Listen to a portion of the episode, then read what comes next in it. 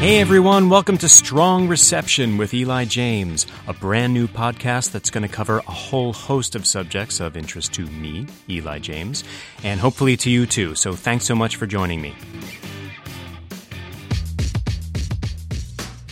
I've got a great interview for you today. This week, I got to talk to local New York activist Sandy Nurse, who co founded Mayday Space, an organizing and outreach center in the great North Brooklyn neighborhood of Bushwick. Bushwick also happens to be where I live and vote and sometimes cry into my pillow because I'm going insane from never leaving. But Sandy Nurse recently ran for city council in this district in a Democratic primary race and in a special election that both got canceled, believe it or not, after a series of questionable tactics from the Brooklyn Democratic Party, the New York City Board of Elections, from Andrew Cuomo, our governor, and from a panel of state Supreme Court justices. In running for city council, Sandy Nurse had actually picked up several powerful endorsements, including those from Congresswoman Alexandria Ocasio Cortez, City Controller Scott Stringer, and the Working Families Party, a highly influential left leaning third party in New York. I just wrote an article all about this for my blog, Voting in the Dark, which you can read at votinginthedark.com. The title is How a New York City Council District Was Handed an Unelected Leader. In the article, I break down step by step what happened in that city council race. It's pretty crazy, even by New York City standards, where the bar for voter suppression and election strong arm tactics is already pretty high. The actions taken during that race resulted in the people of this district, one of the poorest council districts in New York City, being left with no representation in city council, none, for all of 2020. It also resulted in the party picked candidate, Darma Diaz, running unopposed, and therefore all but assured to win the office in November without getting a single primary vote. I talked to Sandy Nurse about what happened in this race and about how these crucial election decisions made during the height of New York's COVID crisis affected not just her, but also the electorate, the people of Council District 37, and our democracy in general. We dove into how important it is to trust our elected leaders during a time of acute crisis, and how incidents like the ones we saw during this race undermine that trust and keep so many people away from the ballot box. Okay, let's take a listen to my interview with Sandy Nurse. Today I'm talking with Sandy Nurse, a Bushwick based activist and entrepreneur, and she is one of the co founders of Mayday Space, an organizing center and event space for grassroots movements. She is also the founder and co director of BK Rot, a bike powered compost collection service that serves the Brooklyn neighborhoods of Bushwick and Bed-Stuy.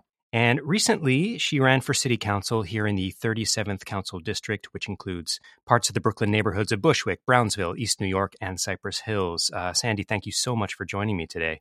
Thanks for having me.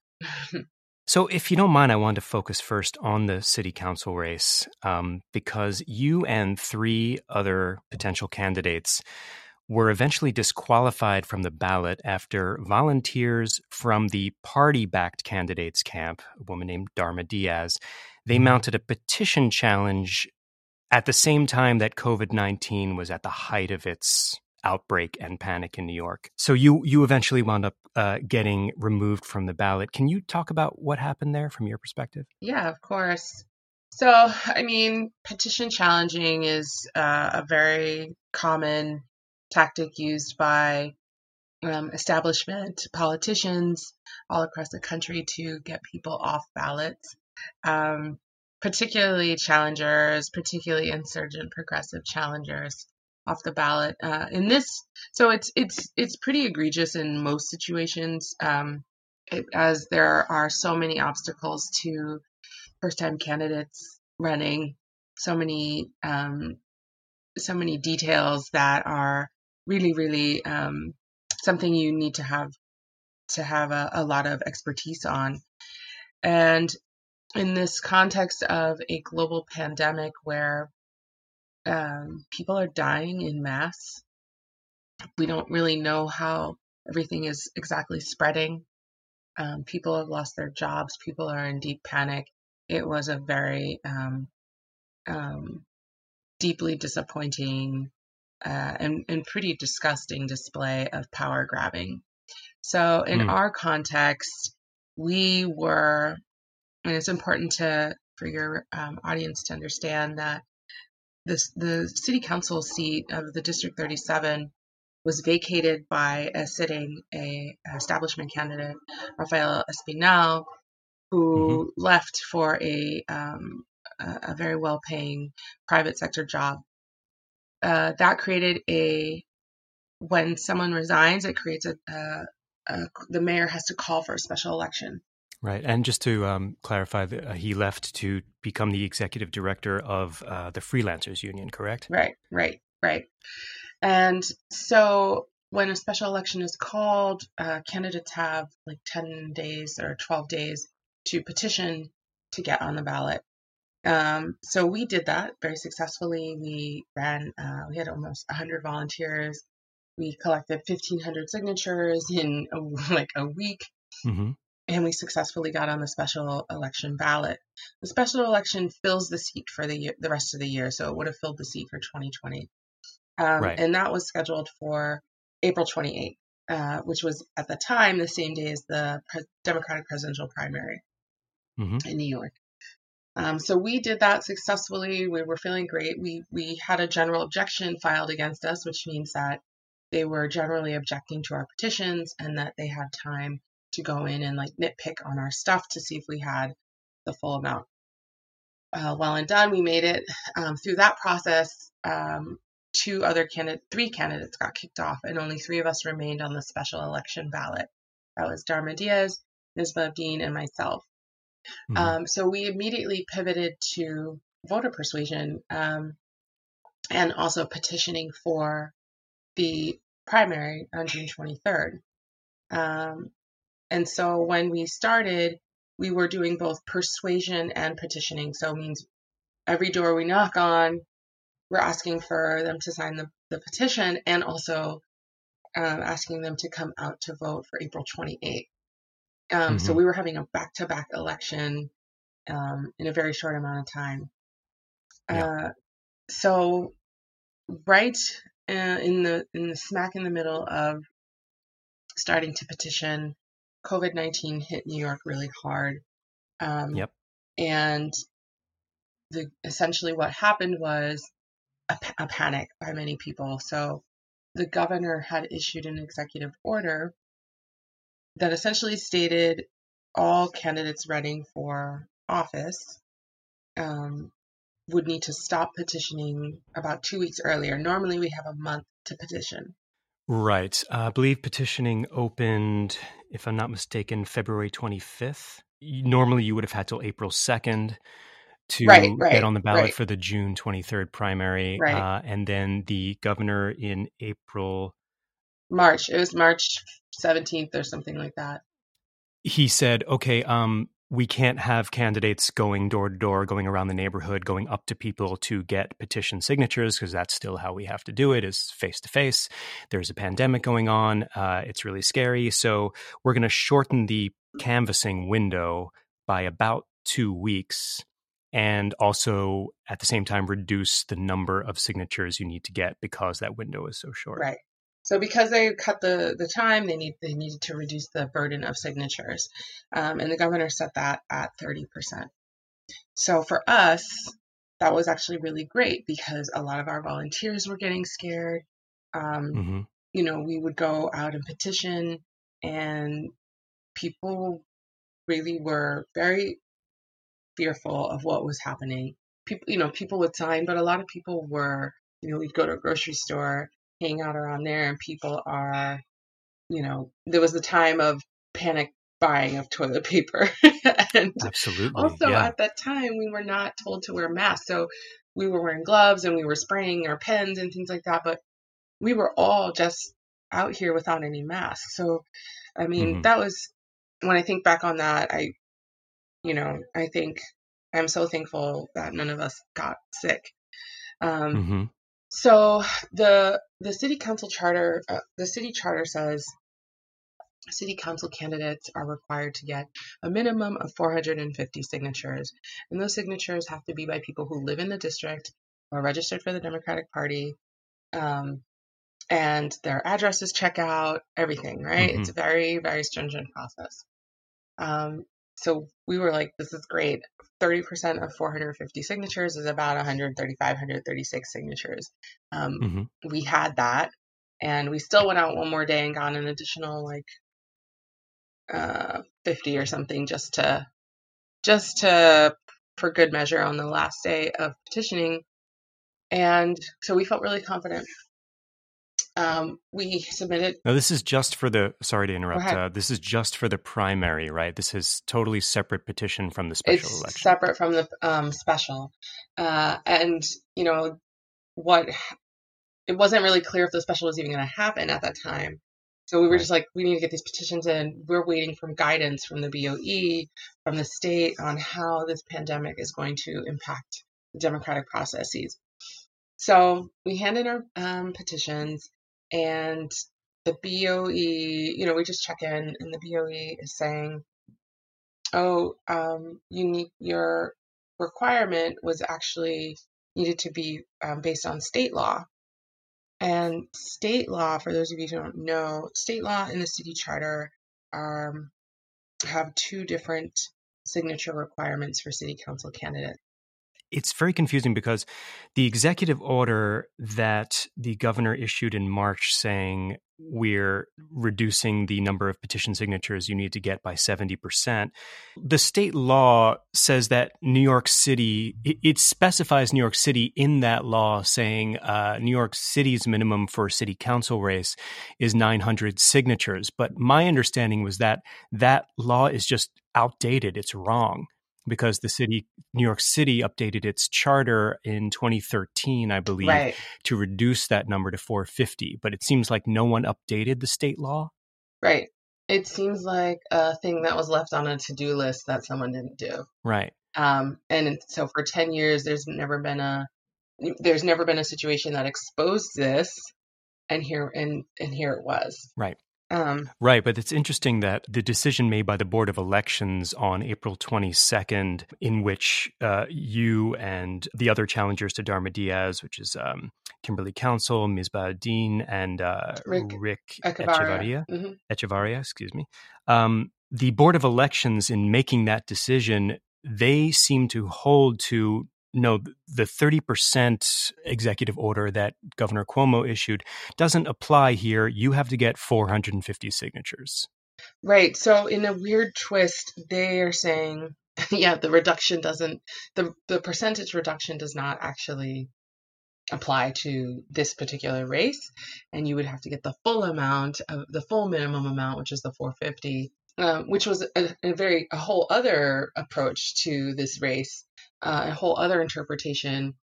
Um, yeah, how did a- they justify that? I I mean, essentially, what in a in a very basic summary is that the governor's executive order did not apply to this race. So even though we were bound by the re- the time reduction, um, and socially also bound by it, so even the last day I was out, I was terrified that somebody was going to take a photo of me petitioning and put it on social media as like um trying to be an opportunist when I was, you know, I it just felt like a very socially um uh, awkward time of how do you meet these deadlines? How do you do these things in the middle of a pandemic? What is the moral and, and ethical thing to be doing? Um, do you Mhm. put this above people's you put this democratic process above people's health? Like this was the these were the daily conversations we were having is like, is it okay to go out today and petition? Are we endangering people's lives?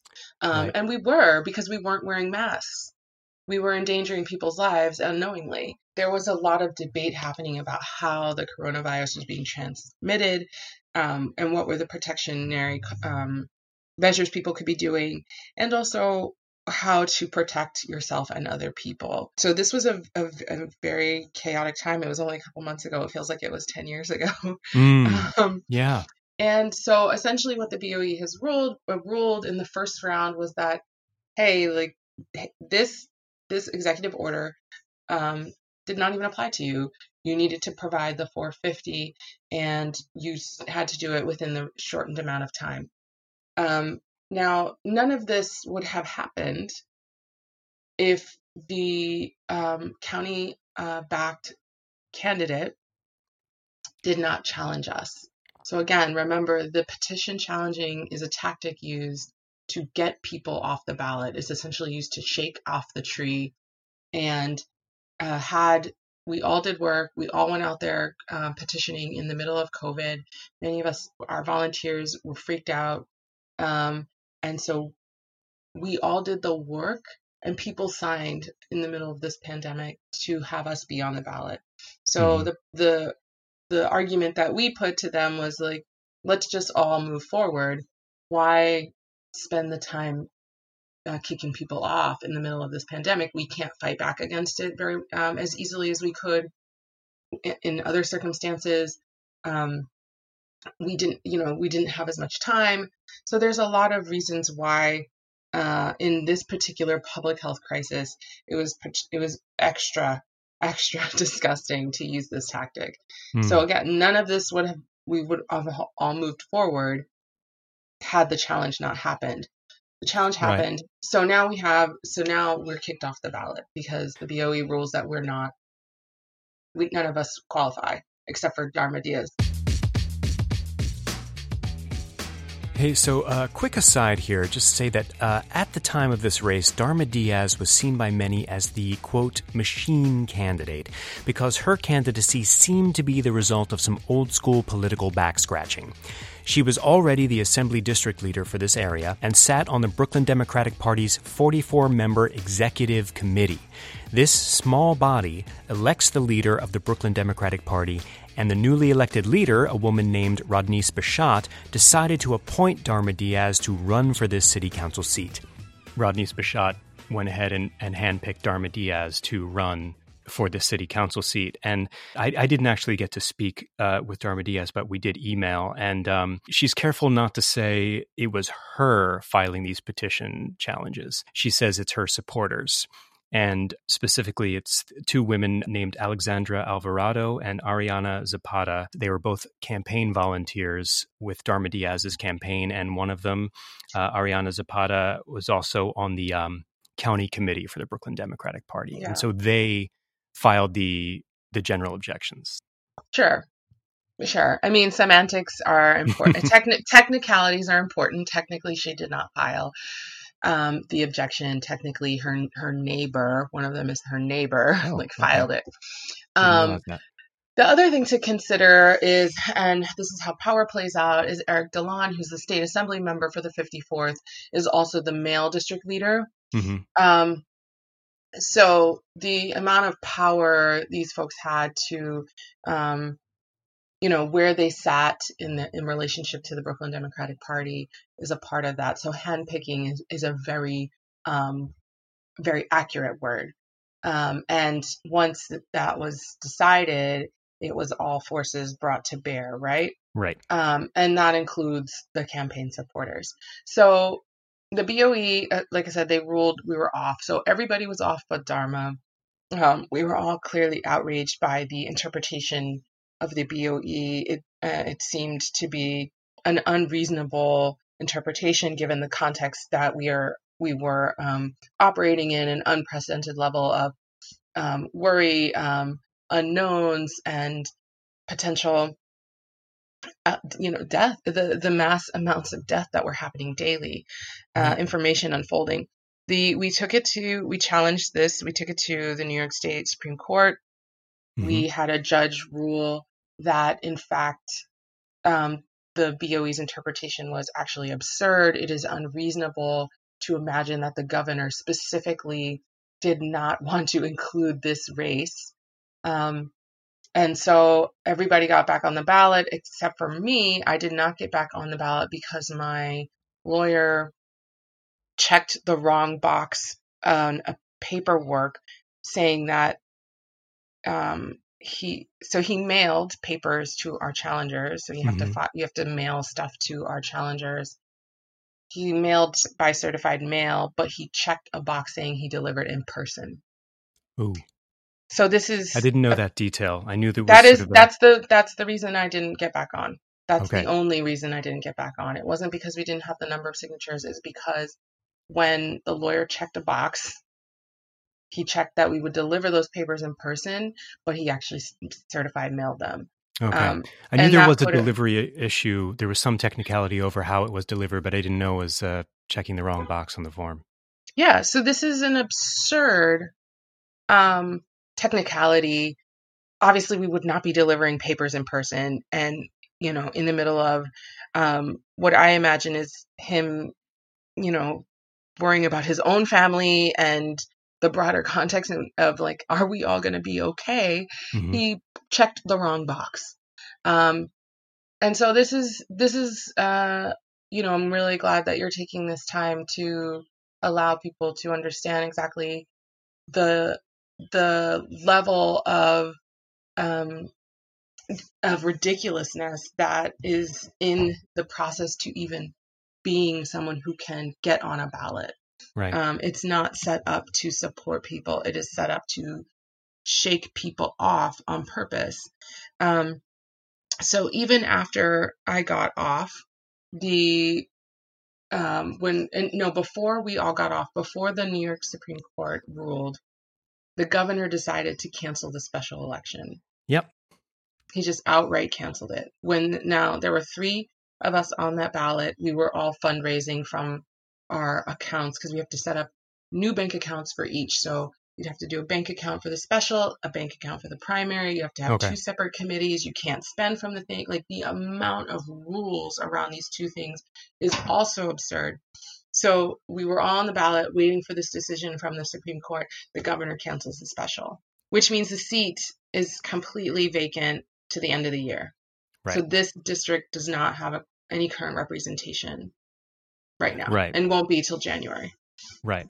You know, essentially we asked the mayor to enforce the city charter. The city charter is specifies it's the minimum 450 signatures. That's the thing that the executive order should be uh, um, specifically looking at. Right, thirty percent of 450. Right, and that would get us that would get the ballot back to um, a democratic place of having choice and respecting the the the conditions that were going on and the um, very obvious situation that was um, confusing coming from the governor. Uh, at some point, the mayor just stopped um, mm. and would not enforce the city charter, which is crazy because the the mayor has been um, in battles with the governor his entire t- um, terms, uh, demanding that the city charter has it, you know, has its own strength. Um, I so, do. I really think uh, are so many. I mean, you, you mentioned technicalities or, earlier, and I think New York City election law is so full of these tiny technicalities that lead to giant un- misunderstandings and giant question marks. And on top of that, besides having a, a, very scary pandemic that is terrifying everyone and killing lots of people and destroying businesses, you've got a mayor and a governor who clearly don't communicate well.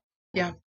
Yeah. I mean, the fact that they were fighting over schools closing arguably um, led to many, many deaths, or mm. closing the city led to many, many deaths. Their egos and their personal battle, their interpersonal bull crap is what led to I mean, arguably what had led to many, many deaths, um, and, and particularly in New York City. So this kind of this kind of political football, this kind of ego-driven politics, kills people, and um, you know, it's one of those situations where the vacuum of a crisis the um, unfolding of a crisis, the, the, the, feelings of a crisis, and the uncertainty allows people to uh, move in ways that they couldn't uh, when people have some sort of stability to focus. So, getting coverage on this unfolding petition drama was very, very hard. Mm-hmm. Um, you know, people can't see past COVID and potential loss of life um, right. food insecurity, un- unprecedented job loss, uh, in- unemployment levels, people just trying to get on unemployment. Um, yeah. Like in the middle of all this, we are also doing food distributions twice a week um, to people in public housing, supporting groups that are supporting um, undocumented families. This is to, out of Mayday space? This is out of Mayday space. So our campaign was was phone banking, calling as many households as possible in the district to check in on people, see if they're okay. We're talking to people who who lost loved ones. We're talking to people whose whose significant others have died in the home. There is there was just like such an immense level of need, and still is, but at that time, need and desperation, uh, in, just in the backdrop of this petition drama. Um, and so I think you know people use crises as a ladder. People use crises as, a, as an opportunity to play games, and the mayor and I think the mayor used this as an opportunity to um, get someone in or you know it was just an opportunity where if he didn't do anything uh, things would play out that benefited him and that in particular meant that you know Darma Diaz being a Brooklyn Democratic um, Party uh, candidate and uh, elected official would have would be a very strong supporter of the mayor's wife in her bid for Brooklyn Borough President. Um, I see. And so things could shake out for him if he did not act. Um, right. And so the outcome of this is that we were off the ballot. We were still pushing for other people to um, got on the ballot. We were. I was excited that Kim and Misba stayed on at least. And so, then the, so if I could just ask real quick, it, after the you found out you had the paperwork error that ultimately disqualified you from getting reinstated on the ballot by the uh, state supreme court judge, um, you decided not to um, try to rectify that in some way, or was there no way to rectify that? Well, well, it's a very fatal error. Apparently, it's a it's a big deal to um, not do that properly. Um, we did try to look at some options, but um, I mean, that was it was a pretty fatal error. That must have so, been a pretty painful moment. Uh, you know, I had my little pity. Yeah, I had my pity party. It was awful. I mean, mm. it's awful to um, run a campaign and not make it because of a missed checkbox. It's it's not a it's not a humane um, way of looking at it. And I say humane in a way of like it doesn't facilitate um, more people being a part of a process. Right. If those are the things that end their opportunities. Right. Well, because I know our time is limited, I, I just want to. The last thing I wanted to sort of ask you about here was, um, so the the upshot of of this whole drama is uh, the 37th Council District, which is one of the poorest districts in New York, very underserved uh, does not have a representative in city council right now and won't until after the January. November election or possibly January, yeah, um, when an unelected leader will assume the office. But for right now, there's and there, and since January, when Rafael Espinal stepped down, there has been no representative in city council for this district. And um, you know, you had said um, that you the work you're doing is is trying sort of desperately to fill in some of those gaps. Can you talk about that a little bit? Yeah. So, in lieu of having representation, um, essentially what has happened is the community has had to take care of the community, and everyone's trying their best to do that. So, um, on, on my end, what we've been working on is I partnered with a couple of uh, groups and we were able to set up very quickly, probably within a two week period, a food distribution program that was serving in the district all of the public housing facility uh, um, campuses in District 37, as well as some outside of the district in, in, in East New York. Okay. And uh, we were able to give food to a, um, a group called Bushwick Ayuda Mutual Mutua, which was a kind of a mutual aid uh, group that was supporting undocumented families and fa- folks who could not get on public assistance because of their status. Uh, so we were able to provide at least 100 kind of grocery bags of food each week to support th- their um, their operation, um, as well as uh, su- support them with space.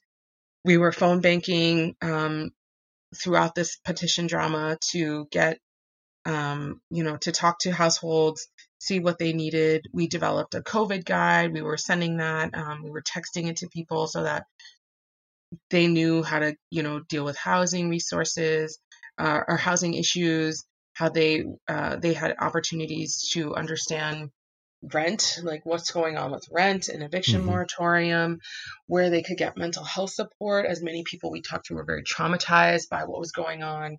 Um, we were connecting people to ch- like potential childcare options, which was very, very tricky. But there were a lot of folks that we talked to who were essential workers and needed to go to work and had very young children at home and didn't have options. And, you know, we were essentially at the uh, the peak of what we were doing. We were um, supporting 1,700 families in public housing um, and uh, uh, probably like another 130 um, families that were um, private households that were in need.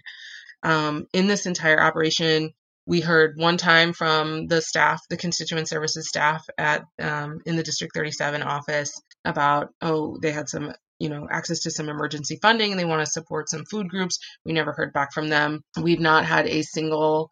Um, we had support from our council member on the other side in the 34th, Antonio Reynoso, mm-hmm. um, managed to get Food Bazaar to give us five thousand dollars worth of bulk food, which okay. we're still distributing. So that was that was the only time we had any city or a state level of support um, in our operation.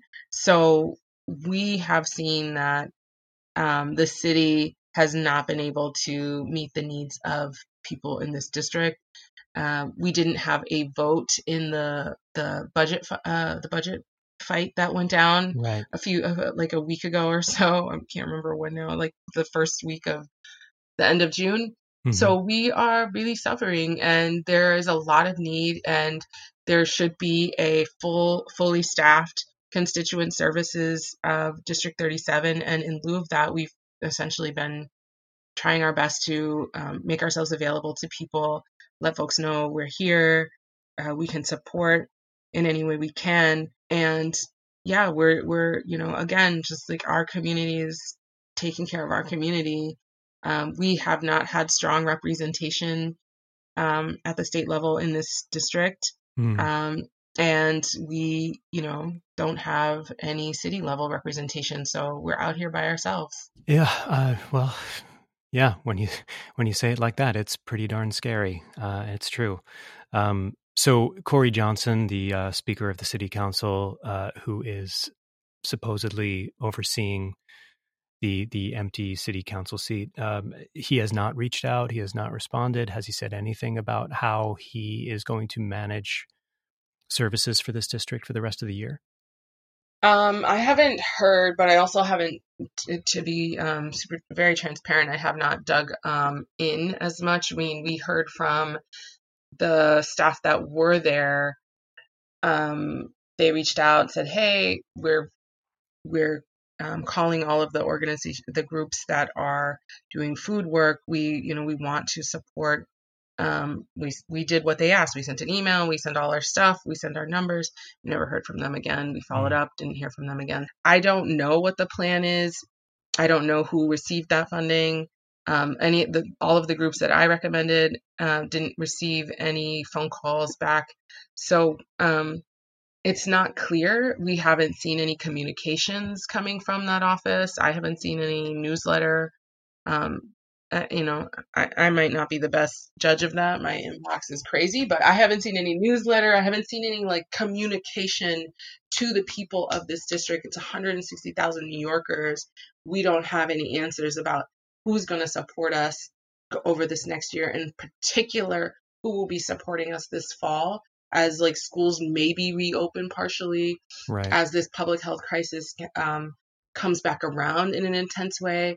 Um, our district has um, a majority population of Black and Brown folks, working class folks, cash poor folks, and still no answers. So um, the the consequences of the games people played during the pandemic, um, all including the governor and the canceling of the special election, has has really is really leading to deep stress on people's lives. Mm-hmm. Um, but I do want to say that I am um, very hopeful and, and incredibly moved and inspired and proud of how much people um, under stress and under pressure will mobilize to support each other. It's been incredible to see. So it's mm. it is dark days on the on the um, in the broader sense, but I I'm I have a lot of um, uh, my heart feels really excited and happy and hopeful about what we can do if if we have to, um, and which it seems like we will have to. What we can pull off, and and so I'm really proud of everybody. Anything else you want to throw out there before we uh, wrap up? Um, I am officially running for the June 2021 um, election cycle. So we will be launching okay. soon. We filed. We have all of our paperwork in a row for the city council race. So we it looks like, um, and I'm actually excited by this. It looks like um, everybody who ran will run again. And okay. it looks like we will have a real contest, an actual Democratic contest this uh, coming June. And so I'm excited for that prospect, and I'm excited that hopefully we all get on the ballot and can like actually engage in a bigger debate here about what is needed and how we're going to move forward together. Um, so I'm excited about that. Great, me too, because that's what we need. We need a real debate. Absolutely. Well, Sandy Nurse, I want to thank you so much for your time. This was great. Thanks so much for making time to talk about what you went through and and and uh, highlighting some of the problems in our in our area. Thank you, Eli. So that wraps up my interview with Sandy Nurse. Thanks for listening to Strong Reception with Eli James, and keep coming back. We're going to have some really, really fun episodes coming up, uh, some things that dive into not just voting uh, news, but uh, some music history and uh, stuff that I think you're really going to enjoy. So please come back, please subscribe, and please check out all of my articles about New York City voting at votinginthedark.com. There's a lot of information there that hopefully will help people get to the polls and fill out their absentee ballots and, and get our elected leaders to change the voting system we have.